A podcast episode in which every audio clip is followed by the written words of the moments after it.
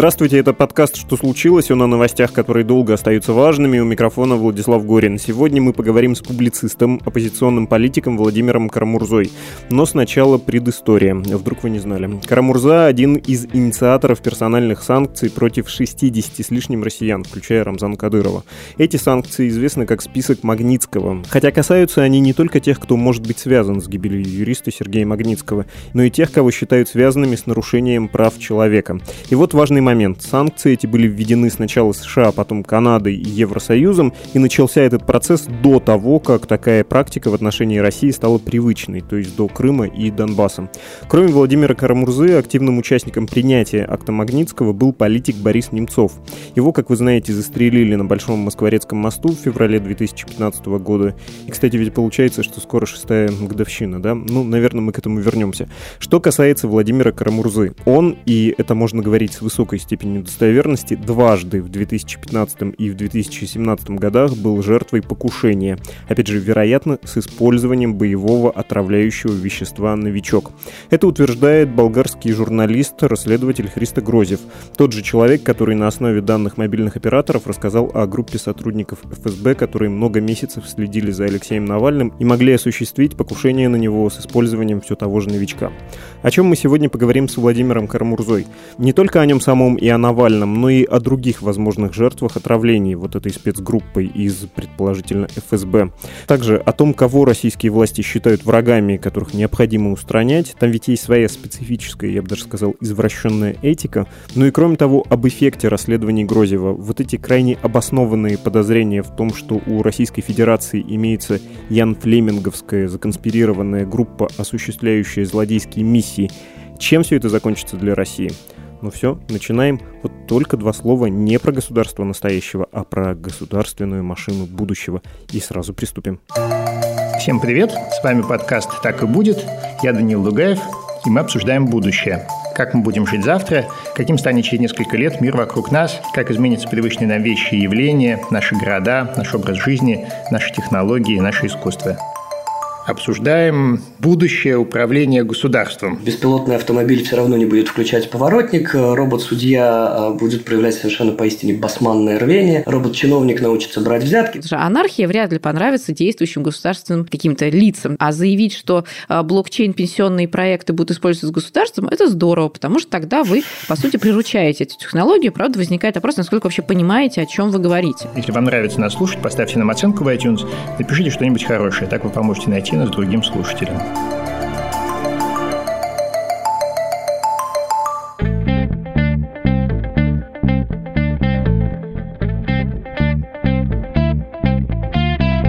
Публицист, политик Владимир Карамурза в студии «Что случилось?». Здравствуйте, Владимир. Здравствуйте, спасибо за приглашение. Давайте я вас про серьезное чуть позже спрошу, а сначала скорее про атмосферное. Вы когда сюда шли, хвост сбрасывали? Ну, честно сказать, и пробки жуткие. Я хотел сказать, что я с э, младших классов школы такого снегопада не видел, а потом прочитал, что, оказывается, с 56 -го года такого не было в Москве, так что я никогда такого не видел в жизни. Поэтому, честно сказать, и из-за пробок машину бросил и к вам доехал на метро. Но да, заодно и хвост отпустил, весь день едут, причем намеренно едут так, чтобы я видел. Ну, то есть, понятно, что если хотят, чтобы не видели, то не увидят. И вели вот буквально с утра из Измайлова в центр Москвы, ну, статистическая вероятность нулевая. Так что охраняют, видимо. Будем надеяться. Вы дважды были отравлены, вы про это много раз говорили, и сейчас вы опять в Москве. Ну, многие мои знакомые спросили бы, вам что, двух раз мало? Или уже не боитесь, думаете, что трем смертям не бывать, на третий раз уже не повторится? Слушайте, ну, мне кажется, вообще понятие безопасности, оно несовместимо с э, работой в российской оппозиции. Ну, если цель в жизни, чтобы как бы спокойно провести ее, может быть, цветы там высаживать на огороде, тогда да, наверное, кто-то может у виска покрутить, что я здесь тут с вами сижу. Но я российский политик. Российский политик должен быть в России. Знаете, я думаю, что самый большой подарок, который мы могли бы преподнести Кремлю, это если мы все просто взяли и уехали. Им только это и надо, кстати. Вы помните, что пока Алексей Навальный восстанавливался после отравления в Берлине, раз за разом шли эти заявления от российских властей, об очередном уголовном деле, о розыске, о переводе, значит, условного срока в реальный и так далее, с тем, чтобы он не вернулся. Именно такая была цель.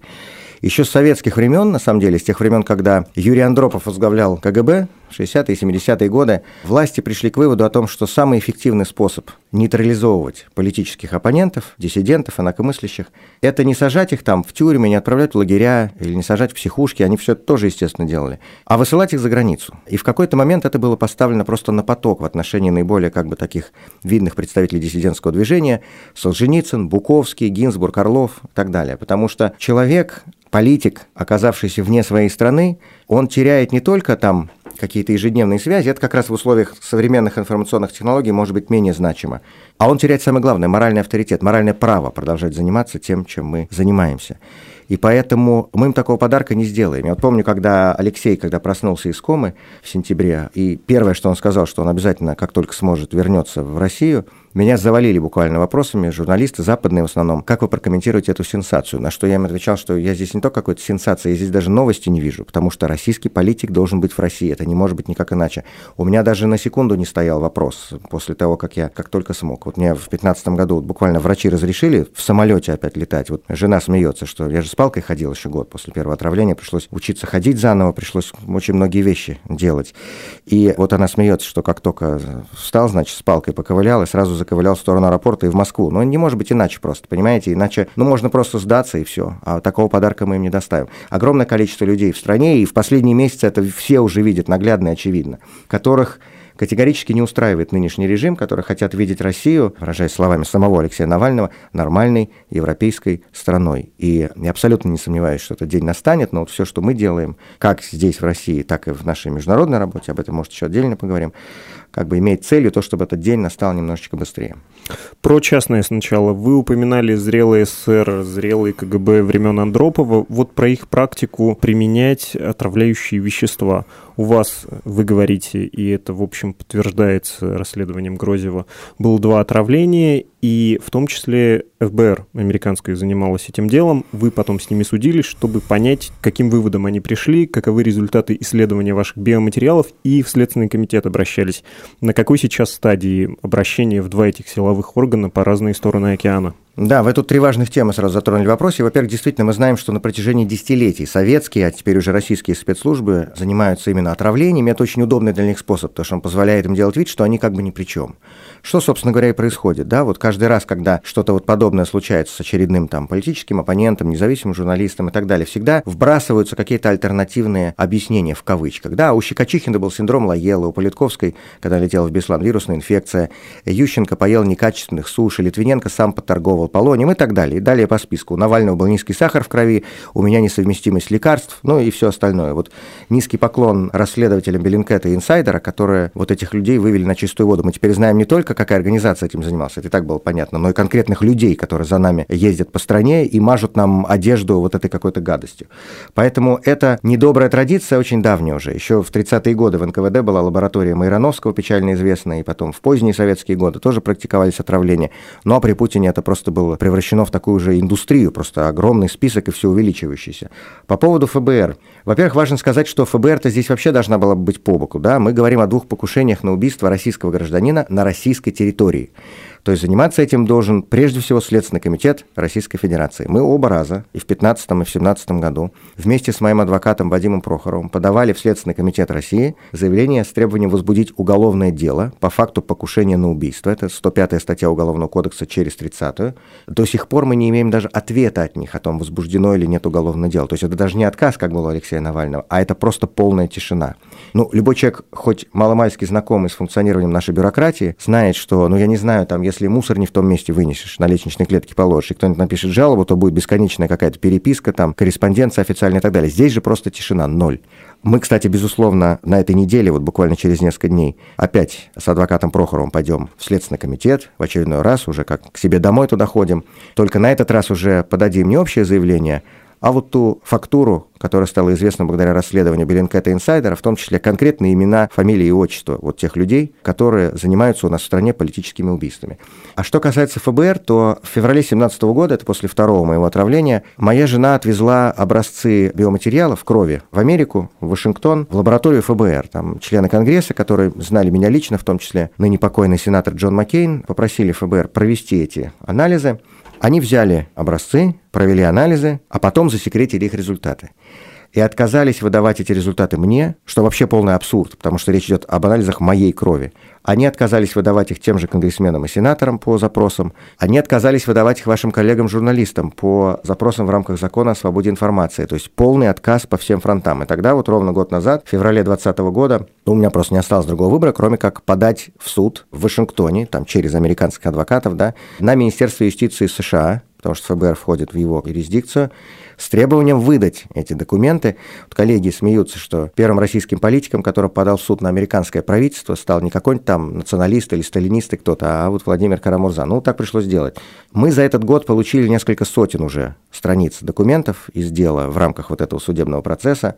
Сильно они, кстати, очень там вымораны, отредактированы, но, тем не менее, в них содержится некая важная информация. Самое главное, они выдавать отказываются до сих пор. То есть около 15 страниц полностью засекречены. Мы подозреваем, что, видимо, это и есть сами результаты анализов. Еще около 250 страниц направлены на согласование в другие федеральные ведомства, как там сказано. Причем не сказано в какие, не называются никакие сроки. Но вот из этих же документов, полученных в рамках суда, мы узнали одну очень интересную вещь, что в январе 2018 года, когда главы трех российских спецслужб, это Нарышкин, СВР, Бортников, ФСБ и Коробов, на непокойный ГРУ, ездили в Вашингтон. Это и так было известно, что они ездили, но неизвестно было, что они там обсуждали. А вот из документов, полученных у ФБР через суд, выяснилось, что они обсуждали на встречах с американскими визави дело о моем отравлении. И тогда еще стали писать журналисты, что, возможно, речь шла о неком размене. То есть, условно говоря, американцы секретят мои результаты анализов, а российские спецслужбы какую-то встречную услугу оказывают американской стороне. Ну, такое джентльменское соглашение. Я вам честно скажу, я вообще не склонен к каким-то конспирологическим версиям. Обычно жизнь гораздо проще и объяснение гораздо очевиднее. Но тот факт, что вот столько лет с упорством достойным лучшего применения ФБР отказывается публиковать эти результаты, ну, видимо, наводит на какие-то размышления. Посмотрим посмотрим, что изменится, если что-нибудь изменится с приходом сейчас новой администрации. Вот скоро появится новый министр юстиции, которого выдвинул уже Байден, да, ФБР, опять же, находится в ведении министра юстиции, у него будут полномочия по рассекречиванию, посмотрим.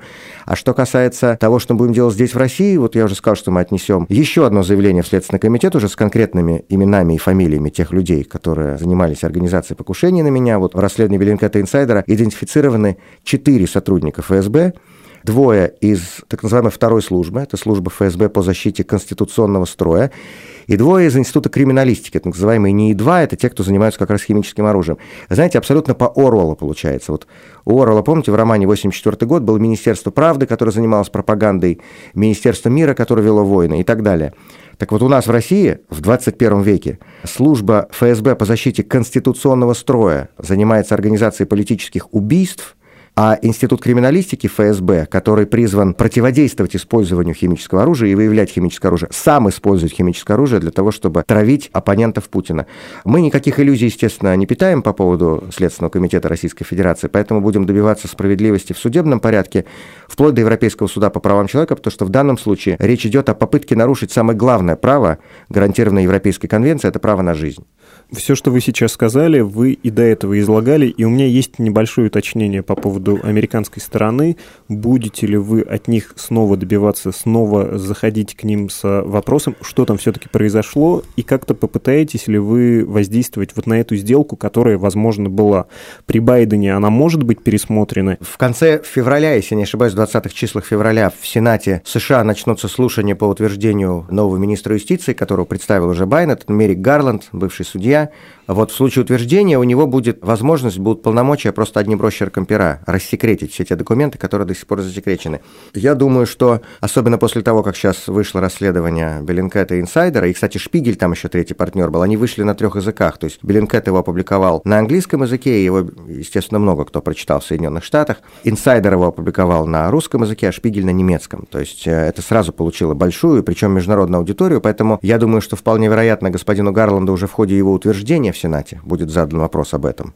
И, ну, я могу так сказать, что я надеюсь на то, что что-нибудь изменится, потому что, ну, это просто вызывает искреннее изумление у многих людей в Америке, которых я знаю. Вот, например, меня там представляет один из лучших вашингтонских адвокатов, Стивен Радемейкер, это бывший заместитель госсекретаря США, сейчас работает в одной из ведущих адвокатских фирм Вашингтона. Он предложил свою помощь абсолютно про боно, то есть вообще не взяв ни копейки. Ну, я просто не смог себе позволить адвоката такого уровня, да, а он просто искренне возмущен, так же, как и очень многие люди люди в Америке, с какой стати американское правительство засекречивает обстоятельства отравления российского гражданина в России. Им-то вообще какое до этого дело должно быть. Но вот единственное, что может быть, это вот тот самый размен, о котором мы уже с вами говорили. Ну, посмотрим, вот ждать осталось уже недолго. Хорошо, посмотрим, подождем, взглянем. Если говорить про отравления, вот про эту серию, про которую в том числе рассказывает Христо Грозев, про существование целой группы в российских спецслужбах, которые на этом специализируются, вы сказали, индустрия, да, сложилась при Путине. Как бы вы описали людей, в отношении которых действует вот эта группа? На кого направлена эта индустрия? Я думаю, что здесь, конечно, уместнее этот вопрос с автором расследования задать, да, Христа Грозева и Романа Доброхотова, потому что они уже подробно множество случаев изучили, но вот то, что я вижу, просто на первый взгляд, да, я хотел сказать как сторонний наблюдатель, я, к сожалению, не сторонний, я нахожусь, что называется, с другой стороны этой проблемы, я объект этих э, атак, но, как мне кажется, по крайней мере, из тех имен, которые мы знаем, это с их, да, я сейчас говорю с точки зрения Кремля, с точки зрения кремлевских спецслужб, это либо предатели, либо враги. Предатели для них – это люди, вот как, например, Александр Литвиненко или Сергей Скрипаль, да, то есть люди, которые когда-то сами работали в советских, российских спецслужбах, а потом перешли на другую сторону или там стали заниматься чем-то другим и так далее – вот два доказанных случая отравления, да, Александр Литвиненко и Сергей Скрипаль. В обоих случаях абсолютно очевидно, что это было сделано по указке российского руководства. Вот, как мне кажется, они подпадают под категорию предателей, да, опять же, с точки зрения Кремля и кремлевских спецслужб. А вторая категория – это враги. Это вот люди, как Алексей Навальный, это вот ваш покорный слуга. Мы, слава богу, у них никогда не работали и не были, поэтому предателями нас не назовешь. Но с их точки зрения мы враги. Ну, мы, собственно говоря, есть оппоненты, политические оппоненты того режима, который существует сегодня в нашей стране.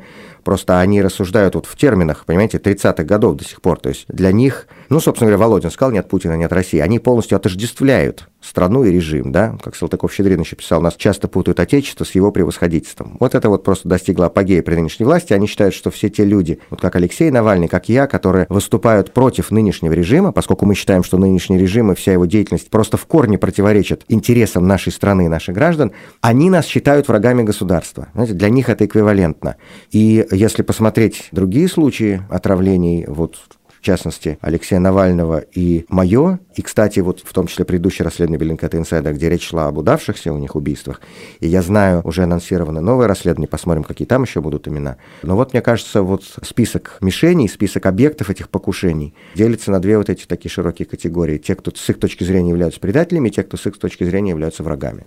Это важный момент еще для объяснения специфической, можно даже сказать, извращенной этики. Да? Почему мы это делаем? Потому что есть враги, есть предатели. Одна фигура, на мой скромный взгляд, не вписывается ни в ту, ни в другую категорию. Я не знаю, как они себе это объясняют. Есть ли какие-то сведения, которыми мы не обладаем, но я говорю про Никиту Исаева.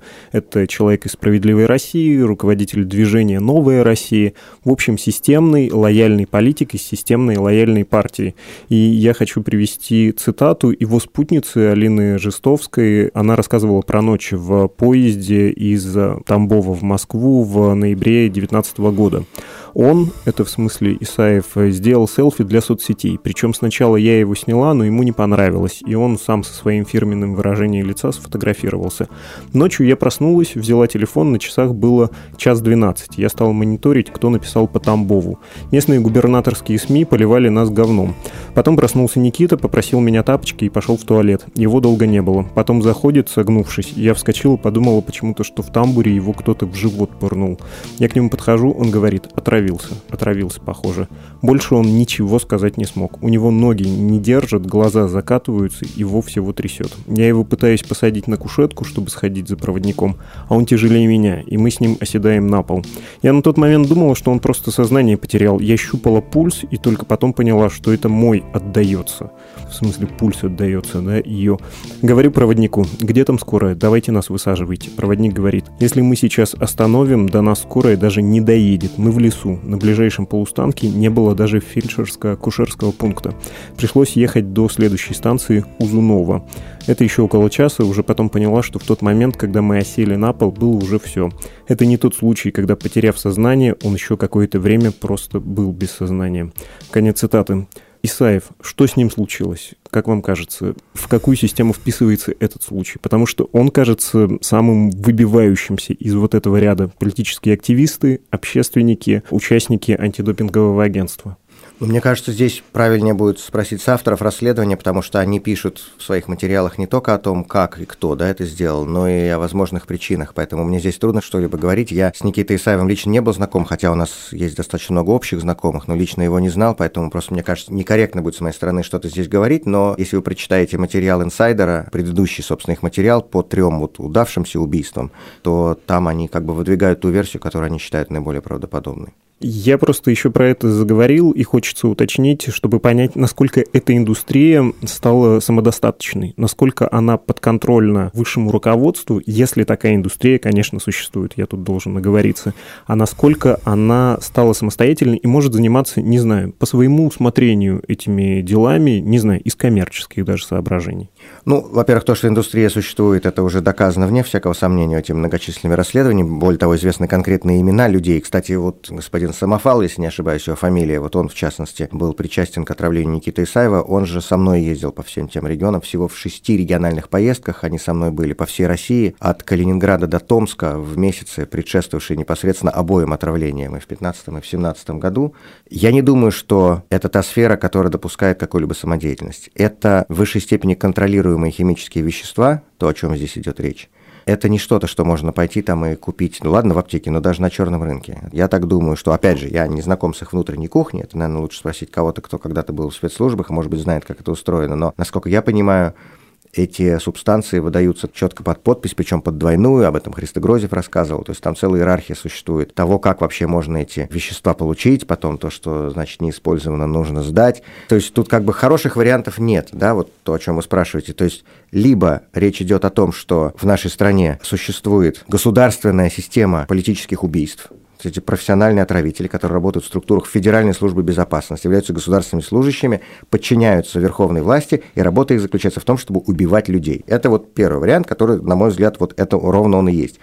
А альтернативный вариант не намного лучше, это вот то, на что вы намекаете, да, что они уже выходят из-под контроля и уже направо-налево сами там начинают людей травить по собственному усмотрению, то есть вот как сказали Христо Грозев и Роман Доброхотов, это уже такой какой-то failed state прям получается, несостоявшееся государство, когда вот такие вещества засекреченные, военные, просто могут кем угодно использоваться в каких-то личных или коммерческих целях. Я не думаю, что второй вариант даже близок к реальности, и они, кстати, не думают, соавторы расследования. Дело в том, что здесь хороших вариантов вообще нет, то есть ничем хорошим вообще невозможно объяснить то, что происходит. Ну, если не верить в то, что вот мы почему-то, вот все те, кто выступает против нынешней власти, вот почему-то мы все какие-то болезненные, невезучие и неаккуратные. Вот потому что у одного одного, у другого другое. Ну, тут, я думаю, можно серьезно даже это не обсуждать. Вот этот второй вариант самодеятельности, я лично его не допускаю. Я считаю, что вот эти эти спецслужбы, которые, собственно, имеют прямую преемственность еще с советских времен, это преступные организации, безусловно, но мне не кажется, что они вот настолько расхлябанные, чтобы позволить вот такую самодеятельность, о которой вы спрашиваете. Вы не раз уже иронизировали насчет болезненности, насчет вот этих объяснений про низкий сахар в крови и прочее, прочее, но согласитесь, до определенного времени эта тактика работала. Еще по вашим отравлениям, ну скажи мне, скажи большинству людей в нашей стране, что есть кадровые сотрудники, офицеры, которые вот этим занимаются, и научно-исследовательский институт, который им помогает, обеспечивает, в общем, эту деятельность. Я бы сказал, ну, Ладно, ну все-таки, ну не КГБ уже, не КГБ точнее, не 70-е годы. Кто этим сейчас будет заниматься? Литвиненко скорее исключение. Скрипали, ну опять же, учитывая специфическую этику чекистов, для которых, если он свой, и он не нарушил некий неписанный кодекс, его, скорее всего, не тронут. Да? Если он делает карьеру, не знаю, губернатор проворовавшийся, другому бы не простили, а этого простят. Но если он предатель, его, скорее всего, убьют, пеняй сам на себя. Есть такое. Но чтобы прямо ездили по всей стране, чтобы десятки убийств, я бы скорее не поверил – до определенного времени эта тактика и эти объяснения отлично работали. Дальше они будут работать, учитывая, ну, в том числе новые технологии, когда мы увидели вот по данным мобильных операторов, утекшим, украденным, как это устроено. Во-первых, вот они ровно поэтому и применяли такой метод, потому что он работал. Вот ровно то, что вы сказали. То, что американцы называют plausible deniability, то есть когда власть может сделать вид, что она ни при чем. Знаете, вот когда 27 февраля 2015 года лидер российской оппозиции Борис Немцов был расстрелян в спину на мосту перед Кремлем, и сделал это, согласно официальному решению российского суда, кадровый офицер внутренних войск Министерства внутренних дел Российской Федерации, находившийся в служебной командировке.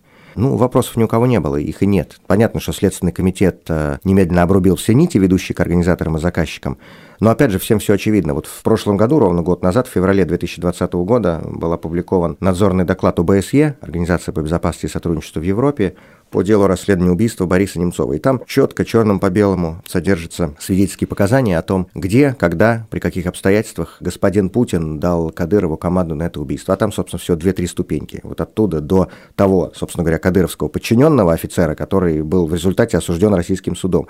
Поэтому здесь вот никакой plausible deniability не может быть. Здесь все очевидно абсолютно всем, что это сделала российская власть. А вот когда они применяют отравление, ну вот опять же, просто посмотрите на список и, вы абсолютно правы, это до какого-то времени работало, хотя всегда были люди, у которых были сомнения или подозрения, но вот так в целом, если посмотреть, да, ну вот я упомянул Юрия Петровича Качихина, расследовательский журналист, заместитель главного редактора «Новой газеты», депутат Государственной Думы, между прочим, от оппозиции, тогда еще она у нас была. Двух, кажется, созывов от «Яблока». Да, совершенно верно, двух созывов от «Яблока», зампред комитета по безопасности. Он занимался коррупцией, в частности, там с какими-то, я так понимаю, чекистскими связями коррупция была, которую он расследовал. Он летом 2003 года умер страшной смертью, здесь в Москве, у него отказывали один за другим все органы, с него сходила кожа, он за неделю превратился из здорового человека в просто абсолютно немощного старика и, и в мучениях умер. Ему поставили диагноз синдром Лаела. Синдром Лаела, я специально читал, что это такое, это редчайшая аллергическая реакция, которая поражает одного человека на миллион. Вот такая статистика. И сразу, кстати, коллеги Щекочихина по «Новой газете», Дмитрий Муратов, главный редактор, он много лет занимался тем, чтобы пытаться добиться справедливости. Они понимали сразу, что это отравление. Ну вот как вы сказали только что, широкое общественное мнение думали, ну вот мало ли, ну вот человек заболел редкой болезнью. Но просто, понимаете, когда я почему сказал слово «индустрия». Вот мы знаем, что в советское время тоже этот метод использовался. Да? Вот Георгия Маркова, болгарского диссидента, кольнули зонтиком да, в Лондоне на мосту. Травили Войновича, травили Солженицына. То есть известны такие случаи, но все-таки они были точечные. А сейчас уже действительно индустрия, потому что уже один за другим. И отвечая на ваш вопрос, как дальше – ну, просто уже вот настолько они злоупотребляют этим способом, что сейчас я не думаю, что действительно уже есть люди, еще вернее, скажем так, есть люди, которые верят, что у Щекочихина был синдром Лаела, а у Политковской вирусная инфекция, а Ющенко поел не те суши, а Литвиненко сам торговал полонием, а я выпил не то лекарство, а у Навального был низкий сахар в крови. Понимаете, это уже, вот как, кстати, фраза, которая используется в расследовании Беллингкэта, Инсайдера, это статистическая невозможность. Так просто больше не бывает. Поэтому я не знаю, этот способ действительно очень для них был эффективный долгое время, но в частности был эффективный вот тем, что они могли делать вид, что они ни при чем. Сейчас, и, кстати, вот я снимаю шляпу просто перед авторами расследования Беллингкэта, Инсайдера, потому что они всему миру явили то, чем занимается наша власть. То есть они сделали работу, которую должны должны бы были бы делать государственные следственные органы, но они ее, естественно, не делают,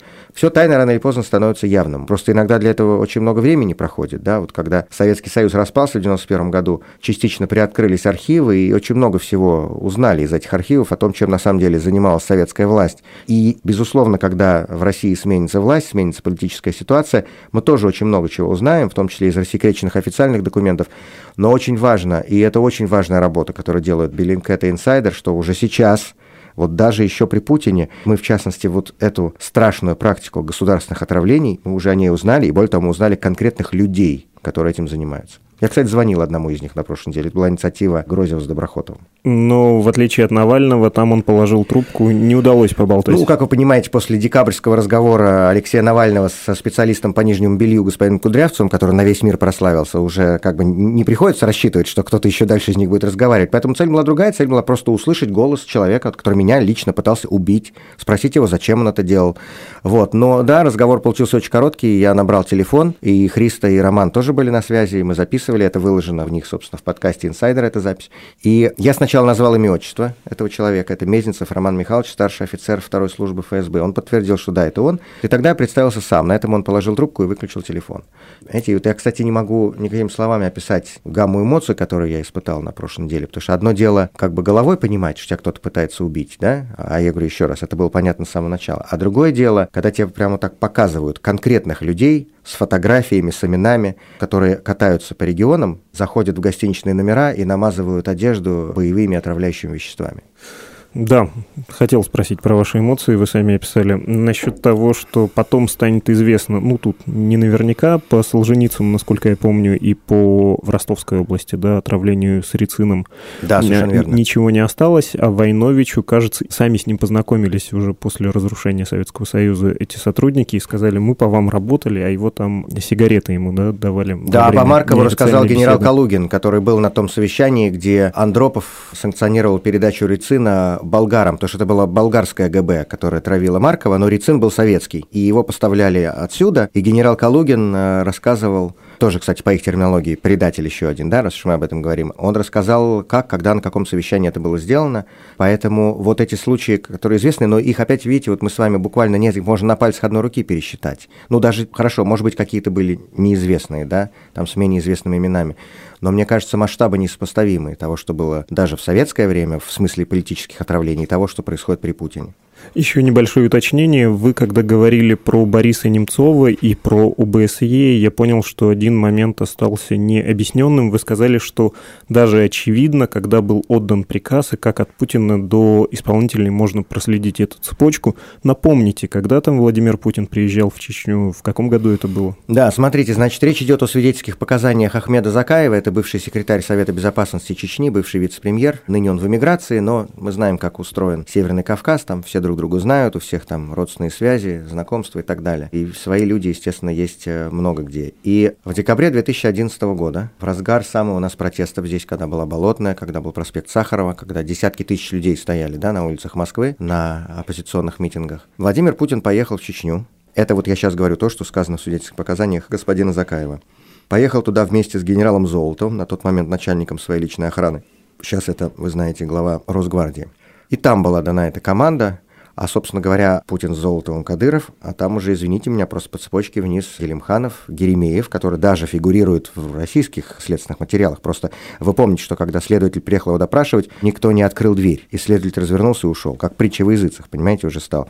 Ну и все, и, собственно, дальше уже те, кого судил российский суд. Я говорю, здесь буквально 3-4 ступени. Я помню, а, опять же, вот мы про эмоции, да, с вами говорим. Я когда прочитал эти свидетельские показания Закаева, их взял Вадим Прохоров, адвокат семьи Бориса Немцова, его многолетний адвокат. В рамках вот формата адвокатского опроса. Есть такая юридическая форма. Он ездил в Лондон, говорил с Закаевым, взял эти показания.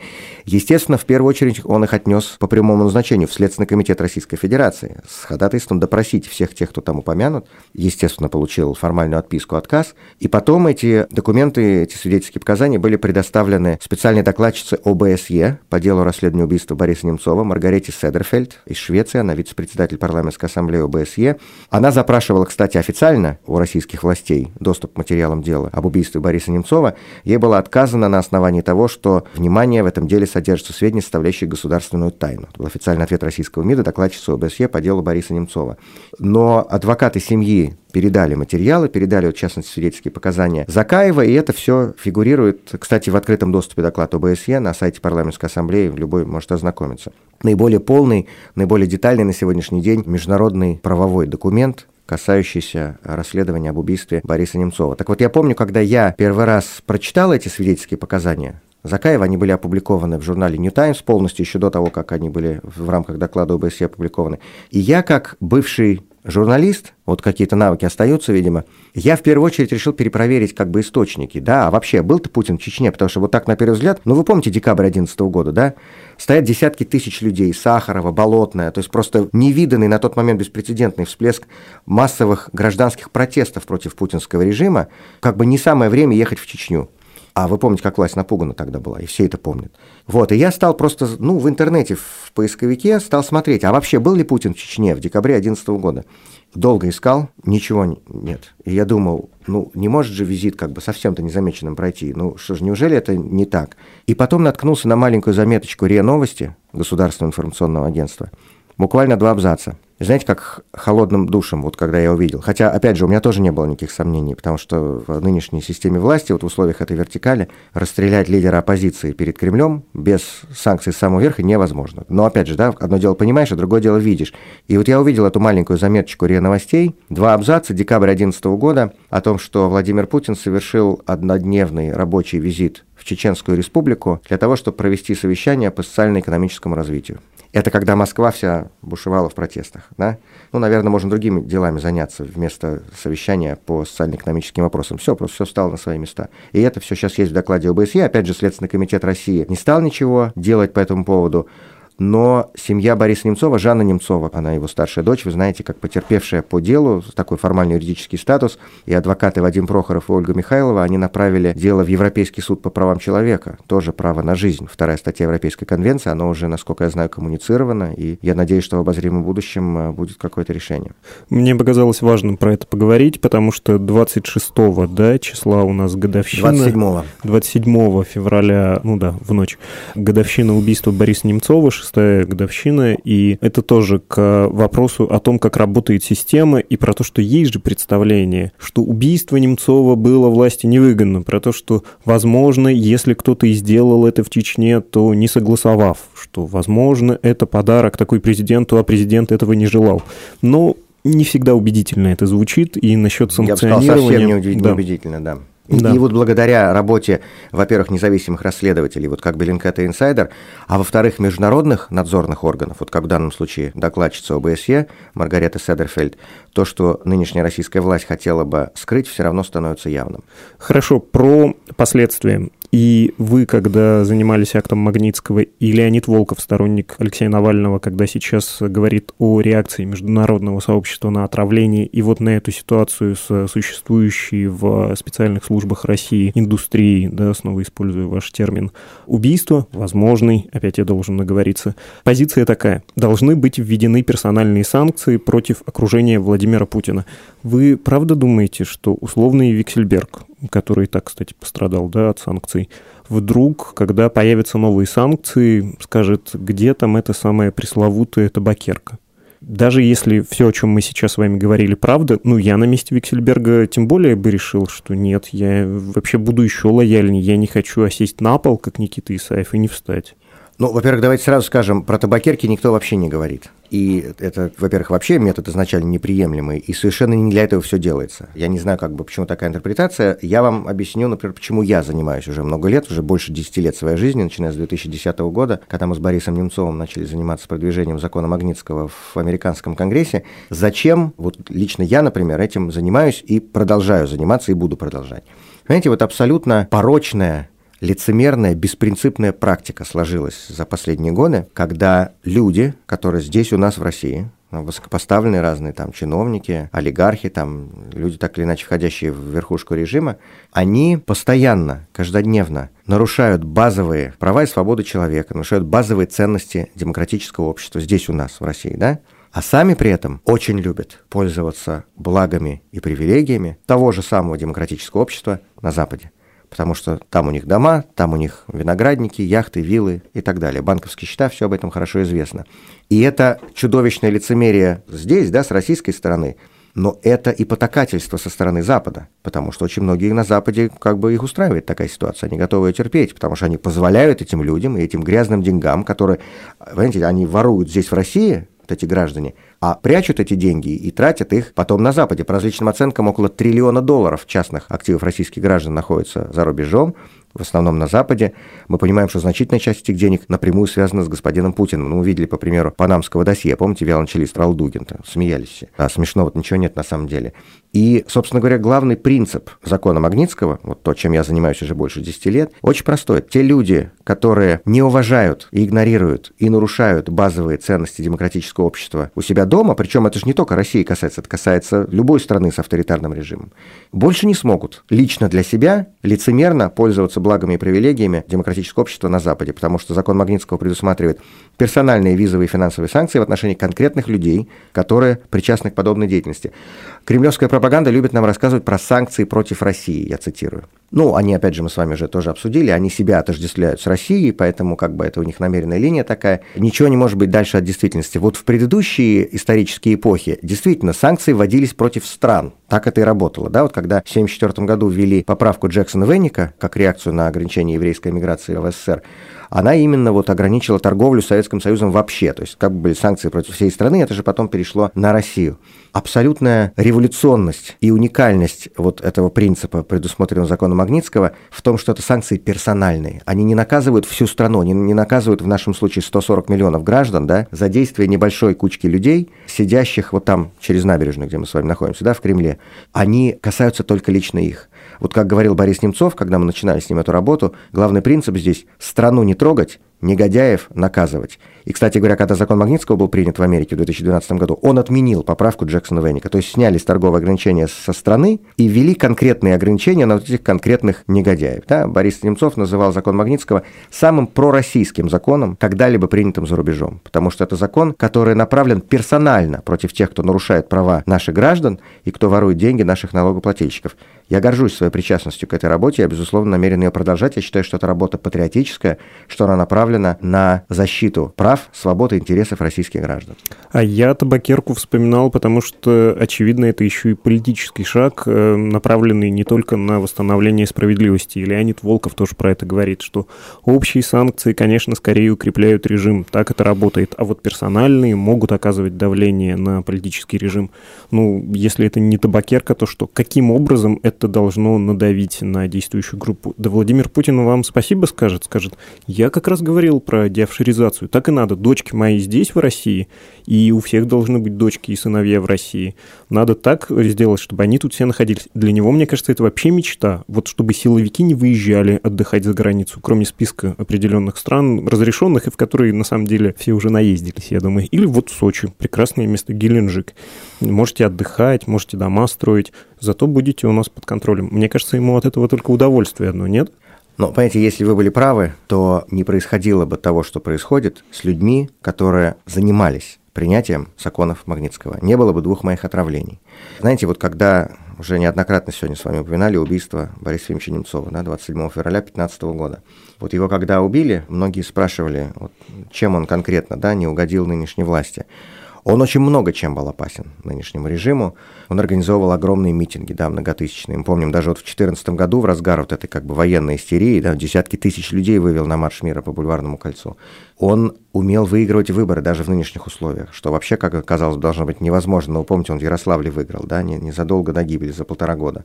Он имел, что, наверное, самое опасное для них, он имел за плечами успешный опыт государственного управления, то, чего практически никого из нас в оппозиции нет по понятным причинам а он был губернатором, он был вице-премьером, был федеральным министром, депутатом парламента, то есть, понимаете, человек уже готовый потенциальный президент, это само по себе уже очень опасно для власти. Но одним из главных преступлений, в кавычках, Бориса Немцова перед нынешним режимом была его ключевая роль в принятии тех самых персональных санкций, о которых мы с вами говорим. Сенатор Маккейн, один из авторов американского закона Магнитского, сказал, что без Бориса Немцова закона Магнитского бы не было. Это очень сильное заявление от американского сенатора, я могу сказать. И вот сейчас, когда я читаю расследование инсайдера и Беллинкета, и там они показывают по датам, что убийство Бориса и слежка за мной начались вот буквально в течение одних и тех же нескольких дней. Это конец февраля 2015 года. Вот его убили 27 февраля, а они первый раз со мной поехали в Томск 24 за три дня до этого. Наводит на определенные размышления по поводу того, что же было как бы главным в глазах Кремля, что они Борису Немцову не простили. Поэтому Опять же, вот мы возвращаемся к тому, что, наверное, одно из главных качеств нынешнего режима – это его лицемерие. Вот они говорят обо всем том, о чем вы сейчас сказали, что, значит, вот мы все такие патриоты, вот у нас все здесь, а у них на самом деле там все они здесь. И, кстати, про семью Путина мы тоже ничего не знаем. Он самый непрозрачный, вот, понимаете, из всех мировых основных лидеров, ну, невозможно себе представить, да, чтобы там в любой демократической стране вообще никто ничего не знал о семье первого лица в государстве, да. Поэтому, во-первых, мы просто не знаем, давайте честно говорить, а во-вторых, даже из того, что мы знаем, у людей которая, кстати, казалось бы, если уж говорить вот даже про, вот вы как бы намекнули на такую почвенническую, да, идеологическую составляющую, да, того, что вот как бы этот режим делает, но вот давайте возьмем даже вот таких людей, как, например, Владимир Иванович Якунин, считающийся одним из лиц этой идеологии, да, но он очень много времени в Берлине проводит, небольшой офис там, его организации в центре города. Давайте посмотрим на господина Пригожина, который очень часто грязную работу Кремля выполняет, да, вот все эти вагнеровцы, все эти наемники там, которые по всему миру ведут войны, вот эти его пропагандистские ресурсы, да, тоже как бы одна из услуг, которую он оказывает в Кремлю. Он тоже частенько в Германию заезжал, вот до последнего времени буквально сейчас, правда, не сможет больше, потому что в октябре как раз Евросоюз ввел персональные санкции против него, теперь он не сможет туда ездить, но пока мог, ездил. И так вот там, где ни копни, у всех что-нибудь да найдется, поэтому на самом деле вся порочная суть этой власти в том, что они воруют в России – а тратят и прячут на Западе, вот против этого, на разрушение этого направлены те персональные санкции, которыми, в частности, занимаюсь я. И я считаю, что это очень важная, очень эффективная, а самое главное, очень правильная работа. Хорошо, последний вопрос про, ну, поскольку мы с вами разговариваем, я в естественной позиции оппонирующего, давайте про грязную суть загнивающего Запада. Несомненно, было сказано с иронией. Не кажется ли вам, что вот эти санкции персональные, введенные против российских политиков, это то, чего хотите вы, но вряд ли это сбудется. Зато ситуация с Навальным, ваша активность будет использована как повод для того, чтобы принять как раз санкции в отношении всей страны. Например, в отношении какого-нибудь большого проекта типа «Северный поток-2». Ничего не помешает американцам сказать, ну вот, мы же говорили, нам этот проект никогда не нравился, давайте сделаем. Ну, смотрите, во-первых, извратить можно, конечно, все что угодно, но вот те из нас, кто занимаются именно этой работой, вот я, в частности, мы всегда на всех международных форумах, на парламентских слушаниях, там, в телевизионных студиях, на встречах и так далее, мы как бы всегда с этого начинаем, потому что очень многие западные политики как бы не чувствуют вот эту разницу, эту линию между страной и режимом, да, и они часто даже словами вот пытаются говорить там «Россия то, Россия все, санкции против России», да, все время приходится их останавливать и поправлять, что не Россия, Россия здесь ни при чем, это конкретно вот эта группа группка лиц вокруг Путина, и они тогда сами понимают, как бы исправляются. Это, кстати, еще и просветительская работа, которой мы занимаемся в том числе. Но по поводу Запада и санкций, тут, знаете, скорее опасность обратная есть, и мы, собственно, с ней сталкиваемся вот все те больше 10 лет уже, да, что я занимаюсь этой работой. Самое главное препятствие, скажем так, с западной да, стороны, с российской обсудили, они нас просто убивают и пытаются убить за эту работу. Это здесь все понятно. А вот с западной стороны огромное нежелание у элит, как политических, так и экономических, вводить вообще что бы то ни было. В частности, вот эти персональные санкции. Я вам приведу один пример конкретный. Вот в начале 2016 года, это вот я только недавно вернулся сюда, в Москву, после первого отравления – мне позвонил британский посол тогдашний, а была в Москве с визитом парламентская делегация из Великобритании. И у них были все встречи как бы официальные в МИДе, там, в Госдуме и так далее. А посол хотел, чтобы они услышали еще и сторону оппозиции тоже. И он меня пригласил вот в резиденцию посла, там вот напротив Кремля, на Софийской набережной, прийти и такой устроили такой рабочий завтрак, разговор. И я там много о чем как бы говорил, рассказывал там про ситуацию, про все, что происходит. И очень был такой вежливый, корректный, деликатный разговор. Ну, англичане, они славятся своими манерами там и так далее. Ровно до того момента, как я упомянул вообще закон Магнитского. Тогда его не было еще в Англии, и тогда так как бы только мы добивались того, чтобы они его приняли. И вот ровно в этот момент разговор перестал быть вежливым, потому что один из вот этих британских парламентариев, я, к сожалению, не имею права называть его имя, это было правило Чатам Хаус, то, что называется. То есть нельзя называть конкретных людей, которые там участвовали. Но один из британских парламентариев, входивших в делегацию, он буквально покраснел весь и стал на меня кричать через стол, что как вы смеете нам тут что-то рассказывать про какие-то санкции персональные. С какой стати, сказал он мне, мы должны лишать лондонский сити, лондонский финансовый сектор многомиллионных доходов из-за каких-то там прав человека, сказал он мне. Знаете, я вот честно сказать, я просто даже не сразу нашел, что ответить, потому что а, вот это было начало 16 года, мы сидели, вот как я упомянул, в резиденции британского посла. Это всего в нескольких сотнях метрах от того места, где на тот момент, год назад всего лишь, был расстрелян лидер российской оппозиции Борис Немцов, и где лежали, как и сегодня до сих пор лежат цветы, стоят свечи. А я сам вообще еле-еле туда пришел, приковылял, потому что я ходил с палкой еще больше года, вот после первого отравления тяжелейшего, пришлось ходить, учиться заново. Еще далеко даже не начал восстанавливаться нормально. И вот мы там вот сидим, Понимаете, и он мне рассказывает про доходы лондонского Сити. Вот мне нечего было ему ответить. Таких очень много. Огромное количество людей на Западе заинтересованы в этом, их устраивает такая ситуация. 40 лет назад, даже чуть больше, уже в конце 70-х, Владимир Буковский, известный наш диссидент, писатель, рассказывая о своих первых впечатлениях от Запада, после того, как его в декабре 76-го выслали из Лефортовской тюрьмы в Цюрих в наручниках, он сказал такую фразу – Для многих западных политиков возможность пожарить утренний бекон на советском газе гораздо важнее каких-то там прав человека. Вот просто в рифму с этим английским парламентарием, понимаете, вот уже сейчас недавно, вот 40 лет прошло, а по большому счету ничего не поменялось. Поэтому, если и есть вот угроза, то она в этом. И действительно приходится через чудовищные трудности и препятствия проходить в этой работе. И, знаете, главный наш инструмент всегда это публичность. Потому что вот я упомянул, что этот англичанин, он это по правилам Чатам Хаус сказал, зная, что его никто не процитирует публично. Вот даже я сейчас сижу, я вам не могу назвать его имя, понимаете, хотя очень хочется. Как только эти аргументы выходят в публичную плоскость, как только они начинают обсуждаться на заседаниях парламентов, на каких-то там публичных диспутах, средствах массовой информации, то нечего сказать оппонентам этих персональных санкций, потому что нет и не может быть никакого нормального аргумента, в пользу того, чтобы убийцы, воры, казнокрады, нарушители прав человека спокойно ездили в демократические страны, скупали там дома, пользовались там всеми прелестями западной жизни. Нету этого аргумента. И поэтому в публичной сфере та сторона всегда проигрывает. И в конечном итоге, вот я упомянул фразу Буковского про бекон там и права человека, но я хочу сказать, чтобы как бы на оптимистичной ноте мы завершили наш разговор, вот уже за много лет вот этой работы я могу сказать, что достаточное на самом деле количество политиков на Западе, для которых принципы и права человека важны не меньше бекона. И это очень важно. Хорошо, спасибо. Владимир Карамурза, публицист и оппозиционный политик. Спасибо вам.